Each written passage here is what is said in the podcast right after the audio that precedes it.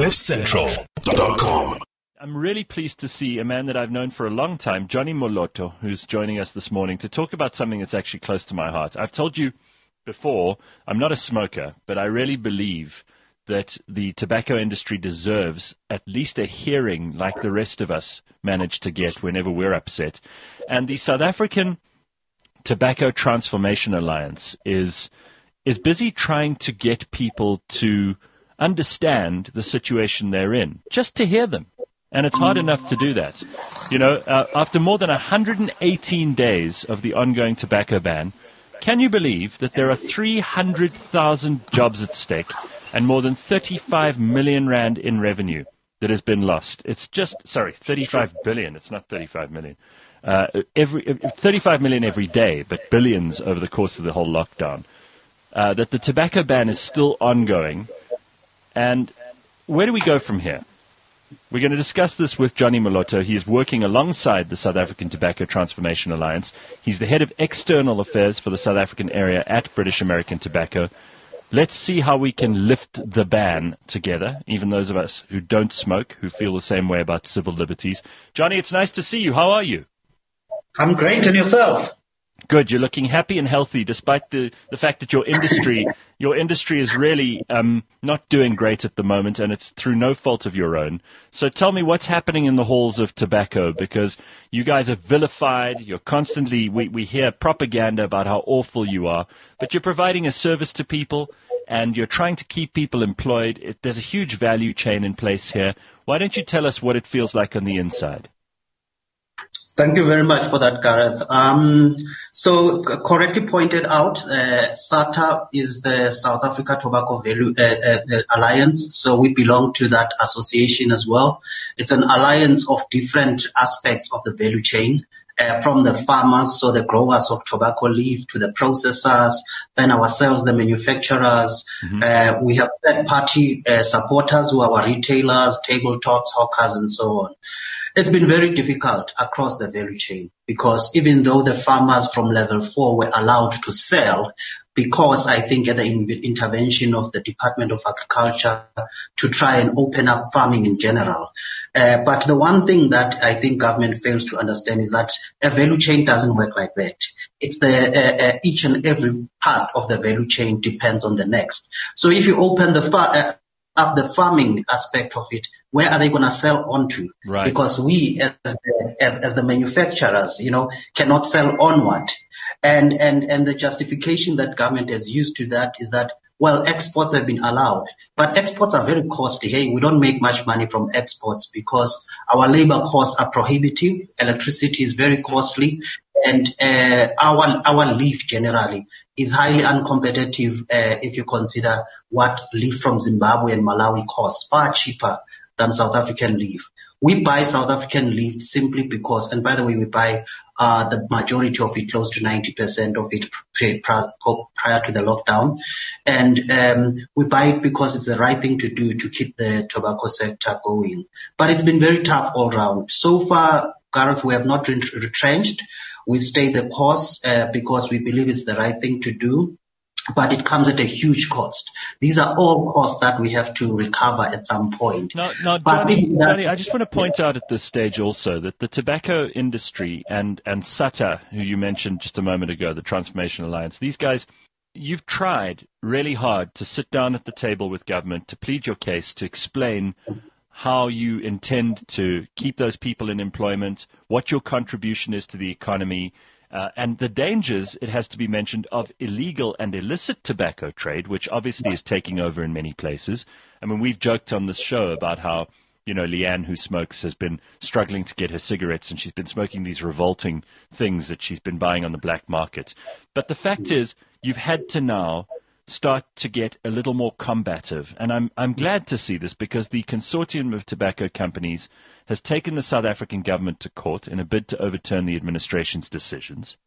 Mm. Um, and I think that this is probably a good move because sometimes when you're not being taken seriously, you have to do things about that.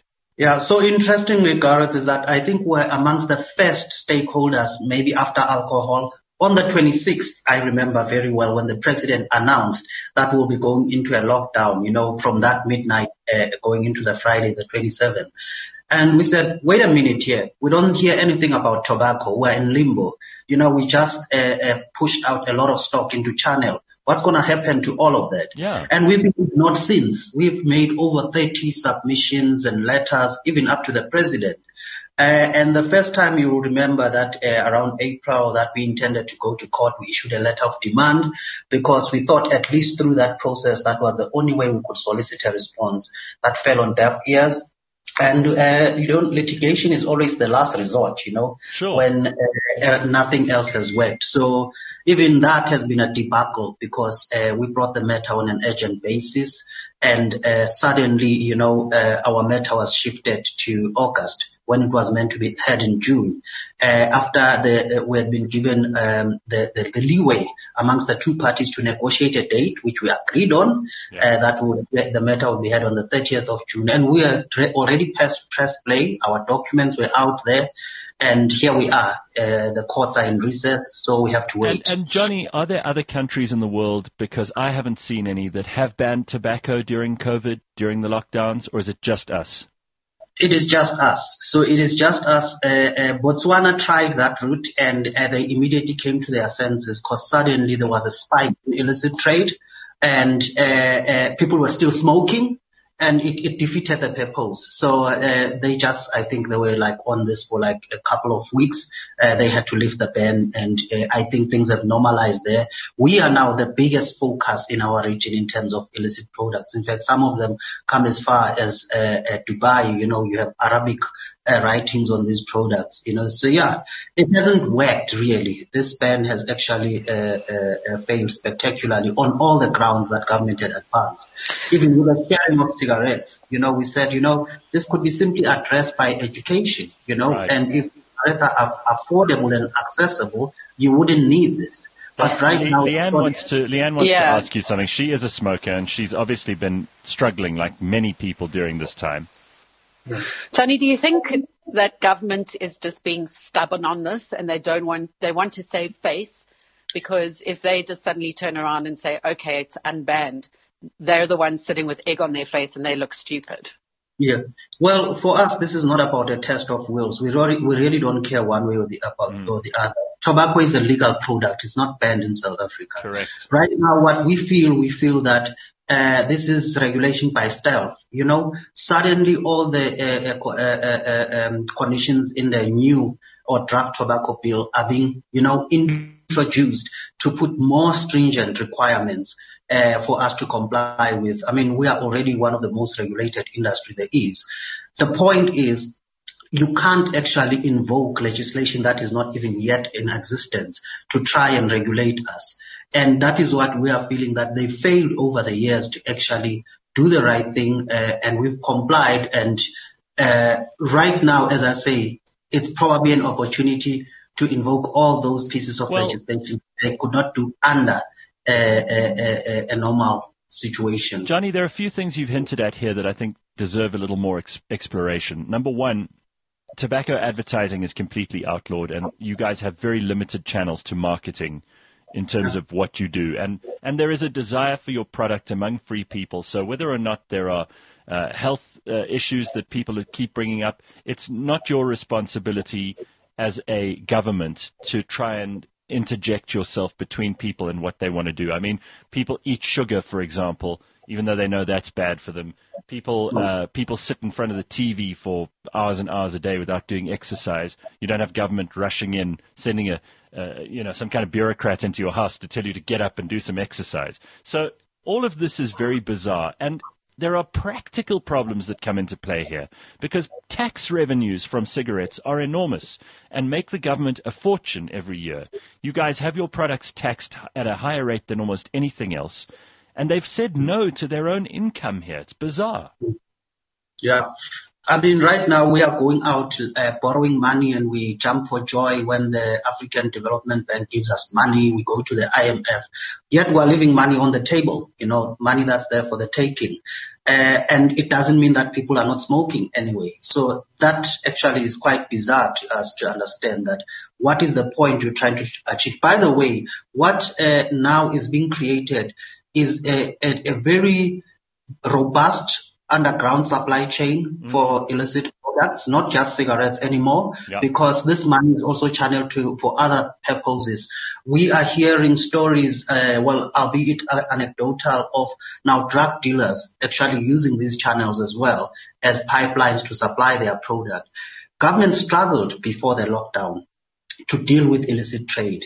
Imagine how it's going to be like now where these guys have more resources than government has post the lockdown. Well, let's just We- talk, let's talk about this because apparently we are in the top five countries in the world with the highest incidence of illegal tobacco trade.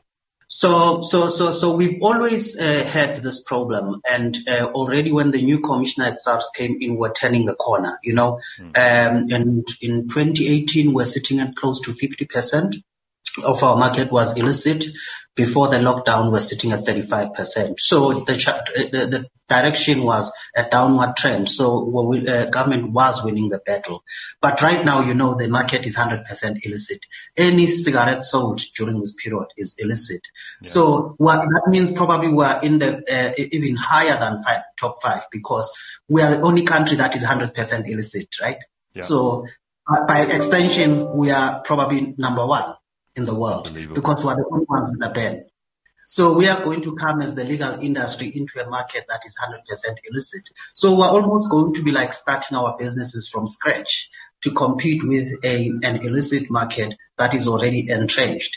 So yeah, All right. Well, all of us can get involved here, and and this is something I feel very strongly about. I'm sure that there are many people. uh, 11, 12 million. How many people smoke in South Africa? Do we know?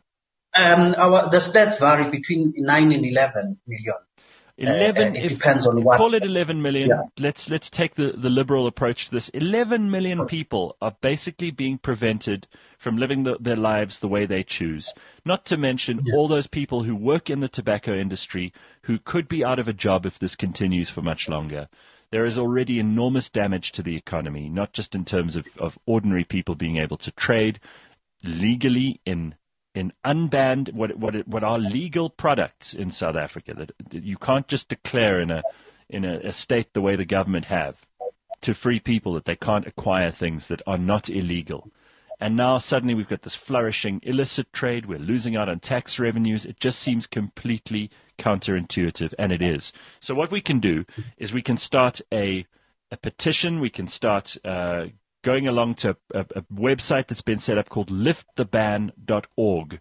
Because I remember when uh, Minister Nkosazana Dlamini Zuma said she'd spoken to her advisors and she had like a thousand or just over a thousand sig- signatures. Now, I think there are many more people who would sign a petition here on lift the, Ban- the tobacco industry the support that it deserves, that it's never asked for, that it's not allowed to advertise to us for.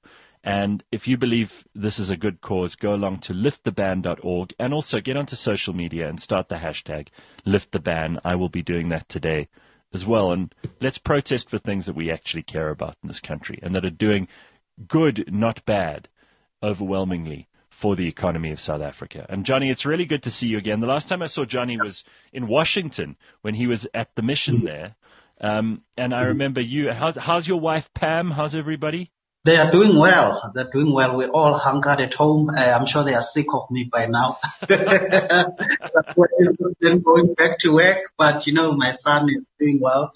At least he can study online. He's at varsity now, if you can believe it. Wow. Um, yeah, that's how quickly time flies. But Gareth, if I could just leave your listeners with just one thought to th- think about this. Certainly. So of the jobs that you mentioned, we've already lost about 30,000 that are not coming back. Next month, our farmers have to start uh, uh, uh, preparing their soil to plant. Now, in, a, in an uncertain future where we're not sure whether we're coming back or not, ponder that alone. 30,000 again in that, in that just from the growers and their dependents are in limbo because you can't put seed into the ground where you don't know what the volume demand is going to be, whether you're going to have a market for that. So this is what the, the, the, the biggest consequence of this ban has been.